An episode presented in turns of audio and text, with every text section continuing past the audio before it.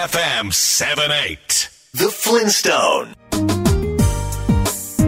地球と遊び地球に学ぶザ・フリントストーンこの番組は自然や環境をテーマに毎週スペシャルなゲストをお迎えしてお届けしています。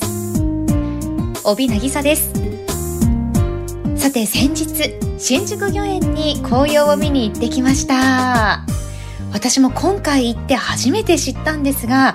チケットを購入せずに入園門にある読み取り機に交通系 IC カードをかざすだけで入園できるようになったんですね。便利ですよね。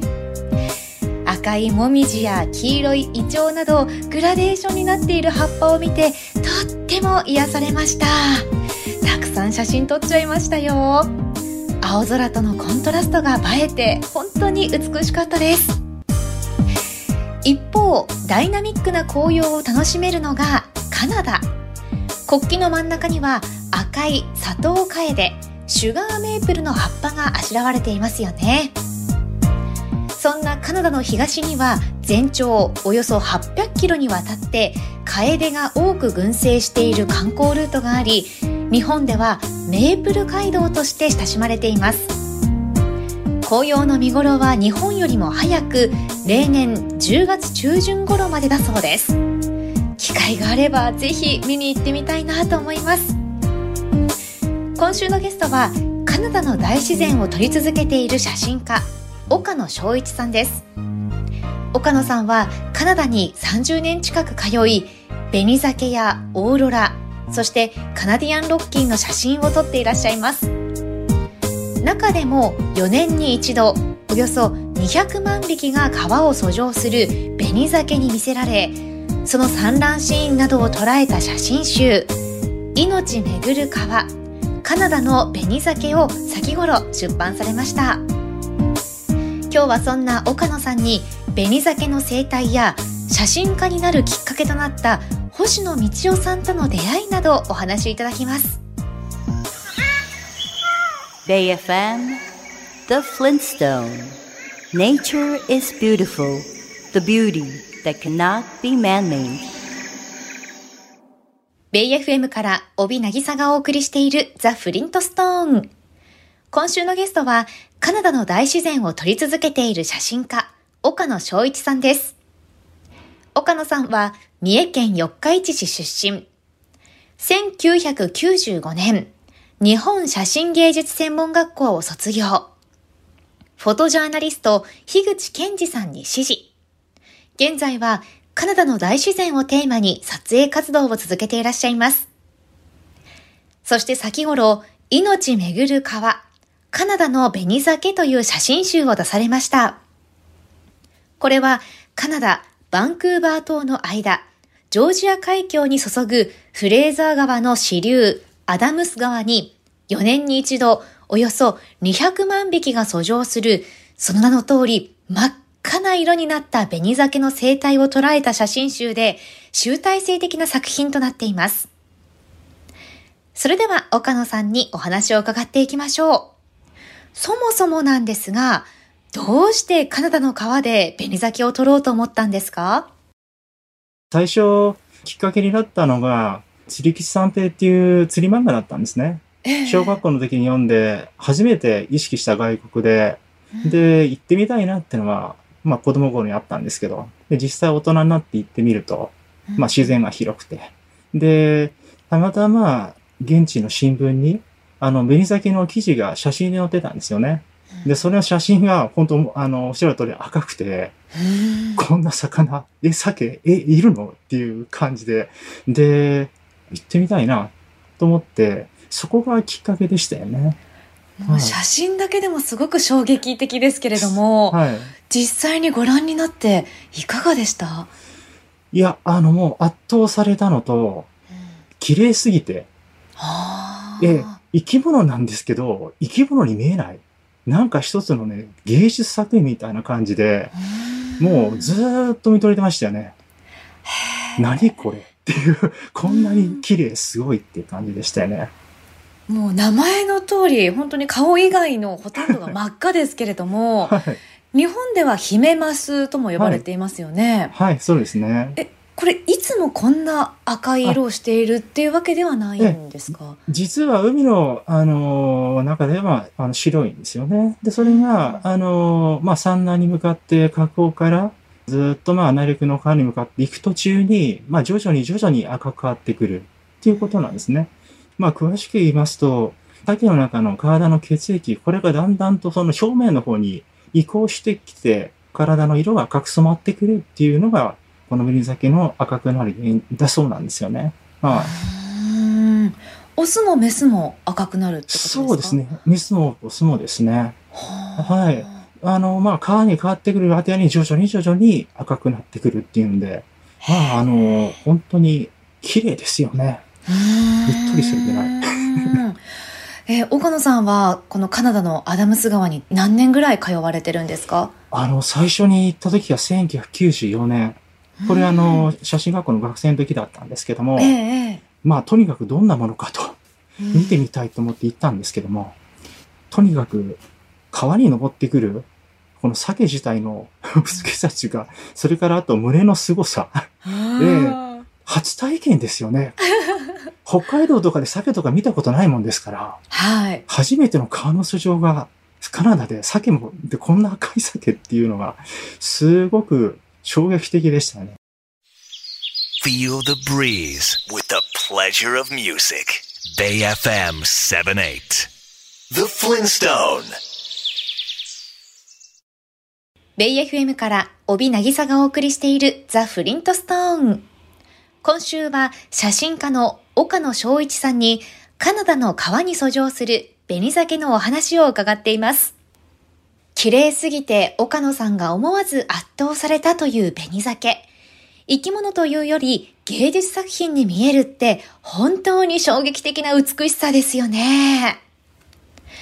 鮭は自分が生まれた川に戻ってくる習性がありますが、アダムス川に戻ってくる紅鮭はどんな一生を送るんでしょうか？あの、まあ、ざっくり言いますと、まあ、皆さんご存知のように、親鮭が戻ってきて、はい。で、産卵をして、うん。で、卵が翌年ぐらいから、まあ、あの、帰って、で、それから帰った、あの、卵が稚魚になって成長してって、で、紅鮭の特徴っていうのは、そこから直に海に下るんではなくて、1、2年ぐらいでしょうか、ある程度下流の湖とかで過ごすんですよね。そこから大きくなってから海に降りてくって形にはなりますね。うんそこから海を回遊してって、まあ4年後にちゃんと帰ってくるってのは本当不思議なんですよね。4年後。はい。どういうあの、計画が頭の中にあるのかっていうのがすごく不思議なんですけど、まあそこもちょっと神秘的なところですよね。じゃあその4年に一度はもう、ものすごい群れになるっていう感じなんですか？ど、どんな感じなんですか？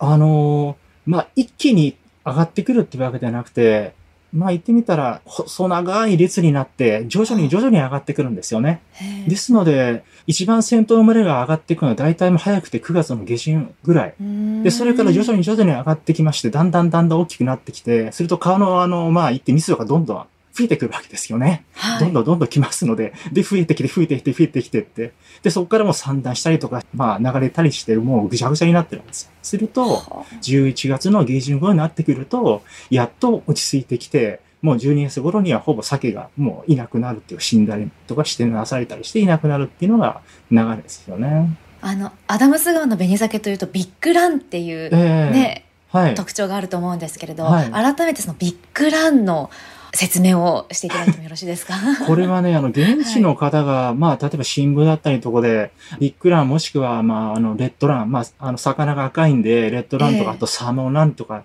言ってるんですけども、実はこの川って、あの、行ってみたら、あの、山奥の川ではなくて、国道も鉄道も走ってる、まあ、民家の近くにあるんですよね。ですので、本当に交通の便もいいし、行ってみますと、日帰りで行って帰ってこれるような、うんバンクーバーからも、あの、チャーターバスが出たりするんですよね。ですので、まあ、あの、実際、あの、アダムス川の本流になっているフレーザー川っていうのがあるんですけども、そこでもいくつか上流の方には、まあ、ビッグラン的な川はいくつかあります。まあ、中でも、このアダムス川っていうところは、まあ、言ってみたら、メディアもいらっしゃる、撮影家もたくさんいらっしゃるんで、うん徐々に徐々にその知名度が知られてきたっていうところは特別なところありますね。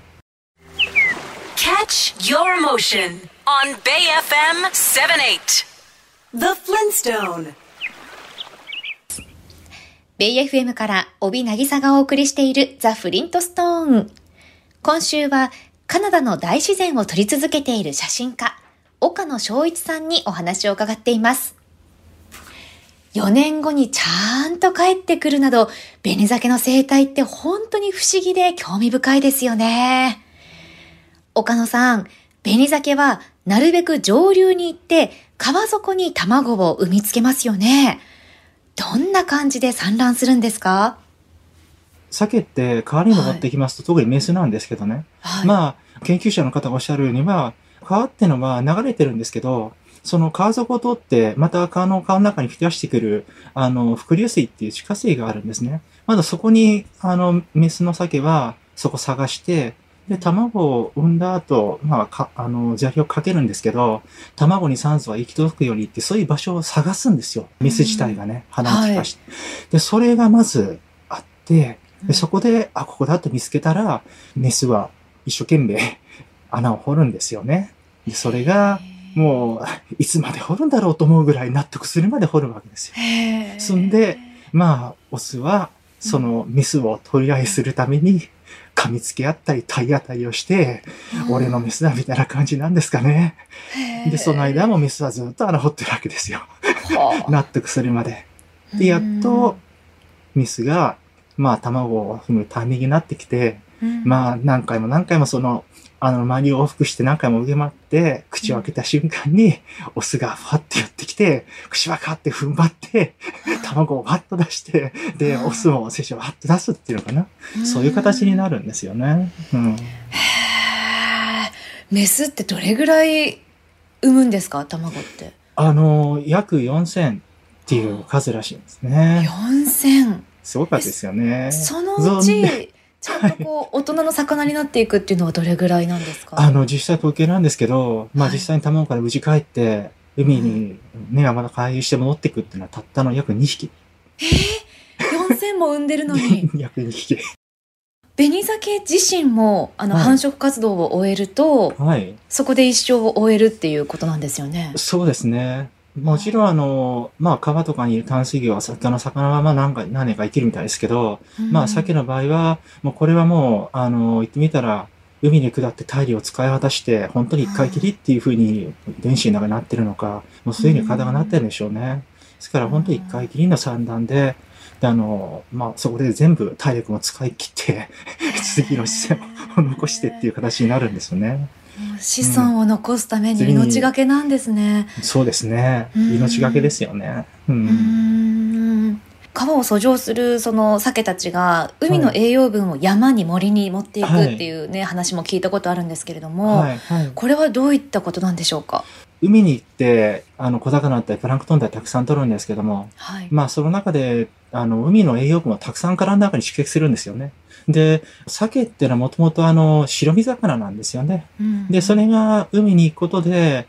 まあ食べ物の中、プランクトンとかそういう中でアスタキサンシンっていう色素の物質があるそうで、それがだんだん蓄積すると、それがだんだん体に染まってって、あの、見事な赤い身の色になってくるんですよね。うん、で、それが、まあ泳いで川にまた戻ってくる中で、あの、海の中の、あの、たくさんの栄養分、で、特に、まあ、熊だったりとか、まあ、鳥だったりとか食べる中で、それをまあ森に持って持ち帰る中で死骸がまあそこの中の栄養分になっていくんですけども、うん、まあ炭素だったり窒素だったりリンっていうようなそういう栄養素がたくさんあのまあ鮭の中にあってそれがまあ土の栄養になったり例えばそれを食べる鳥だったり熊だったりとかそういうものの栄養になっていくってことで言えば海からの贈り物が川に先によって変わり戻されて、まあ生き物も森も豊かになっていく。もちろん環豊かになる。それが自然のまあ、恵みっていうことになるんですよね。うん、循環していくわけですね。循環していくわけですよね。そういう意味では、鮭の役割ってものすごく大きいと思いますよね。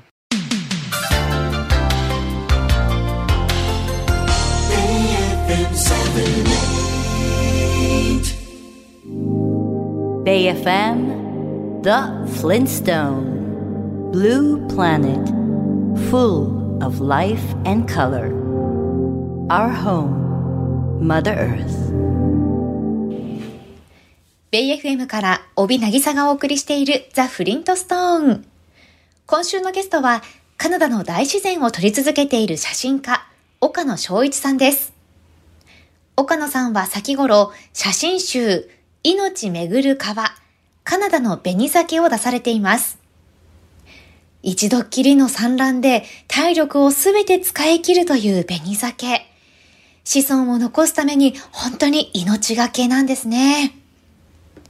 岡野さんが写真家になったのは、実は今なお多くのファンがいらっしゃる写真家、星野道夫さんとの出会いがあったからなんです。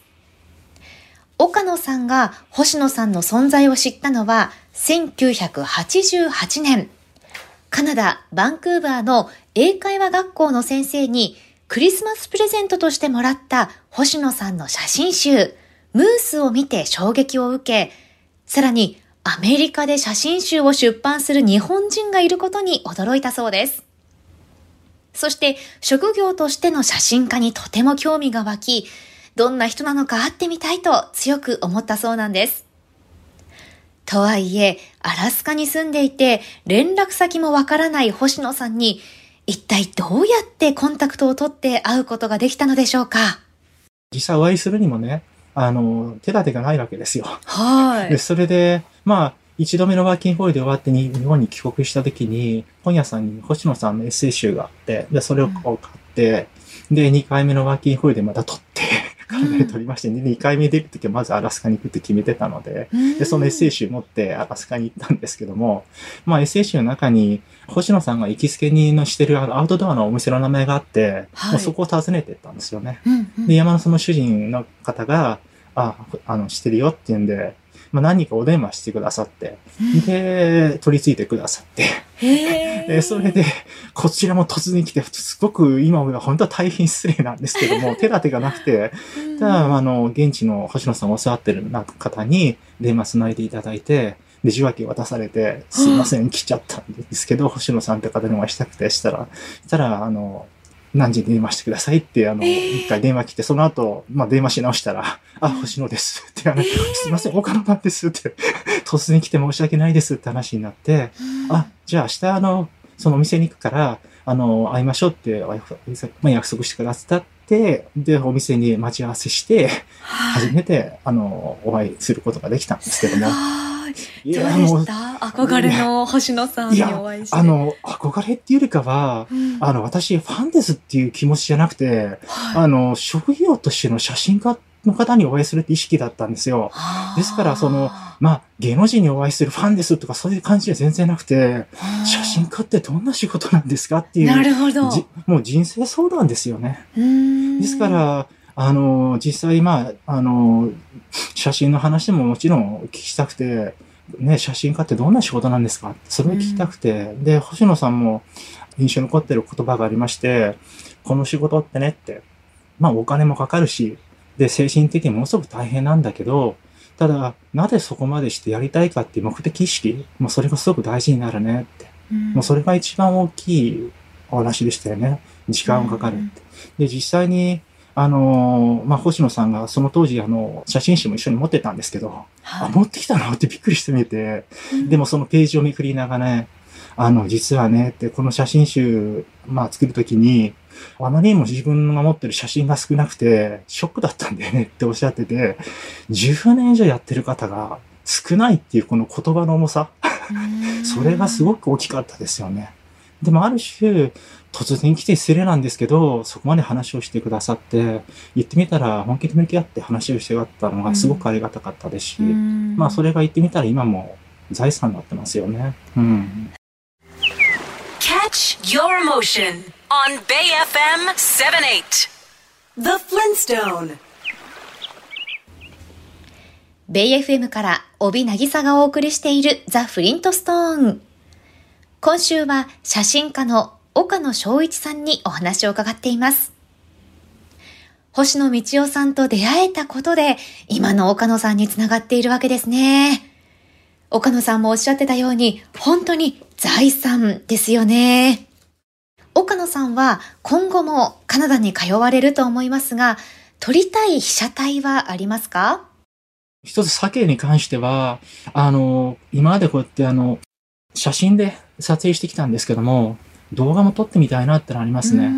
っていうのは、あの、昨年、あの、9月だったんですけど、写真展をさせていただいたときに、まあ、写真展は当然展示するんですけども、ちょっと動画も撮ったものがあって、まあ、モニターで流してたんですね。で、親子連れの方がいらして、お父さんが一生懸命説明してるんですけど、お子さんがちょっとね、きょとんとして反応がなくて、でもね、モニターに映ったその、卵が帰るシーン見ると、すごい前乗りで食らいついてきて、あ、やっぱり動いてるシーンってやっぱお子さんにとっては、やっぱ分かりやすいんだなと思って。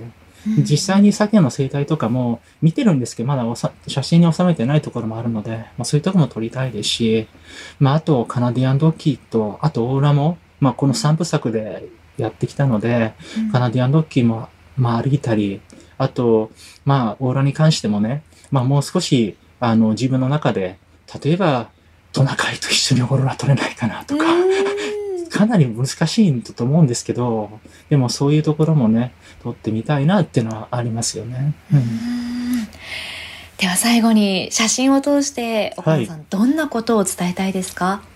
そうですね。あの、一つは、まあカナダっていうところを通して地球の肖像写真を撮ってると思ってるんですよね。地球ってどんなとこ？じゃあ僕はカナダを撮るって。そういう意味では、地球って私たちのお家のようなまあ、解釈なんですよね。そうすると、今いろんなその気候変動だったりとか、いろんな問題がありますよね。自分たちが住む家を大切しなきゃいけないのに、うん、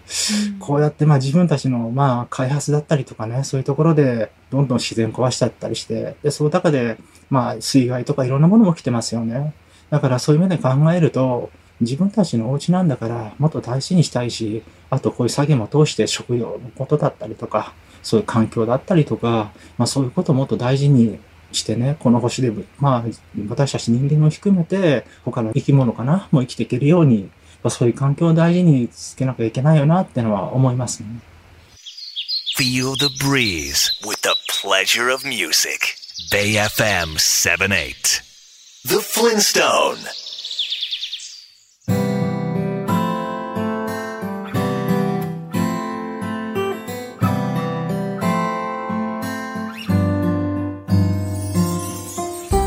今週はカナダの大自然を撮り続けている写真家岡野翔一さんにお話を伺いました。地球って私たちのお家なんだと岡野さんもおっしゃっていた通り自分たちの家なんだからもっと大事にしようという気持ちを一人一人がもっと自覚すべきだなと感じました。そして岡野さんが圧倒されたという紅鮭私もいつか直接この目で見てみたいです。岡野さんの新しい写真集「命めぐる川。カナダの紅鮭」はおよそ25年かけて追い続けた紅鮭の命をつなぐ生態が迫力のある写真とともに紹介されています。凍えるような川に入って捉えた産卵シーンなど見応えのある写真ばかりですよ。紅鮭を取り巻く環境の変化にも触れています。漢字には振り仮名が振ってあるのでお子さんにもおすすめですよ。講談社から絶賛発売中です。詳しくは出版社のサイトをご覧ください。また岡野さんはカナダイエローナイフでオーロラの撮影も行っていらっしゃいます。神秘的なオーロラの写真。ぜひ岡野さんのブログで見てくださいね。いずれのサイトもこの番組のホームページにリンクを貼っておきます。この番組はホームページも充実していますよ。今日のインタビューの書き起こしや情報そして写真も掲載しています。ぜひ読むザ・フリントストーンもお楽しみください。来週は山登りにはまってしまった漫画家の鈴木智子さんをお迎えし家族5人で行ったハワイ諸島の旅から標高4000メートルを超える山登りや断崖秘境トレッキングなどハワイのあまり知られていない魅力について伺います。お楽しみに。それでは来週の日曜日夜8時にまたお耳にかかりましょう。ザ・フリントストーン。お相手は私帯渚でした。BayFM The Flintstone